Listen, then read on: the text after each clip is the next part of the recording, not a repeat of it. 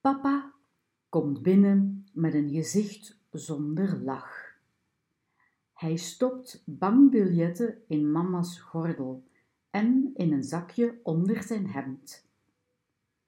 Mama legt warme kleren klaar en stevige stapschoenen voor Rasha.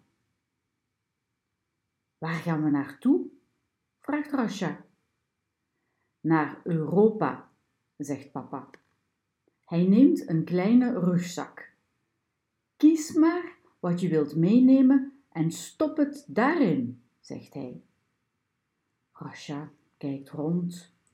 Haar poppenwagen is te groot, maar haar pop moet mee.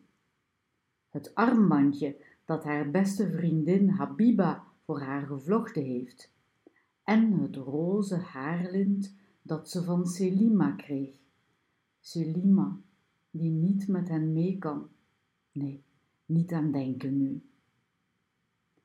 Rasha trekt haar jas aan.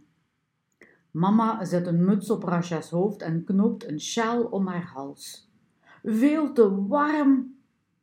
Baby Amir zit in een draagdoek tegen mama's borst. Hij slaapt. Oma pakt haar vast alsof ze haar nooit meer los wil laten. Dat doet ze bij hen allemaal. Dan gaat ze zonder om te kijken naar haar eigen huis.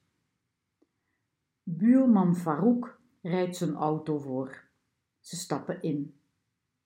Door het achterraam ziet Rasha hoe een duif op het dak van haar huis gaat zitten. Dan slaan ze de hoek om en kan ze het huis niet meer zien. Haar hart bonkt. Ze wil helemaal niet weg, maar ze wil ook niet de hele tijd bang zijn.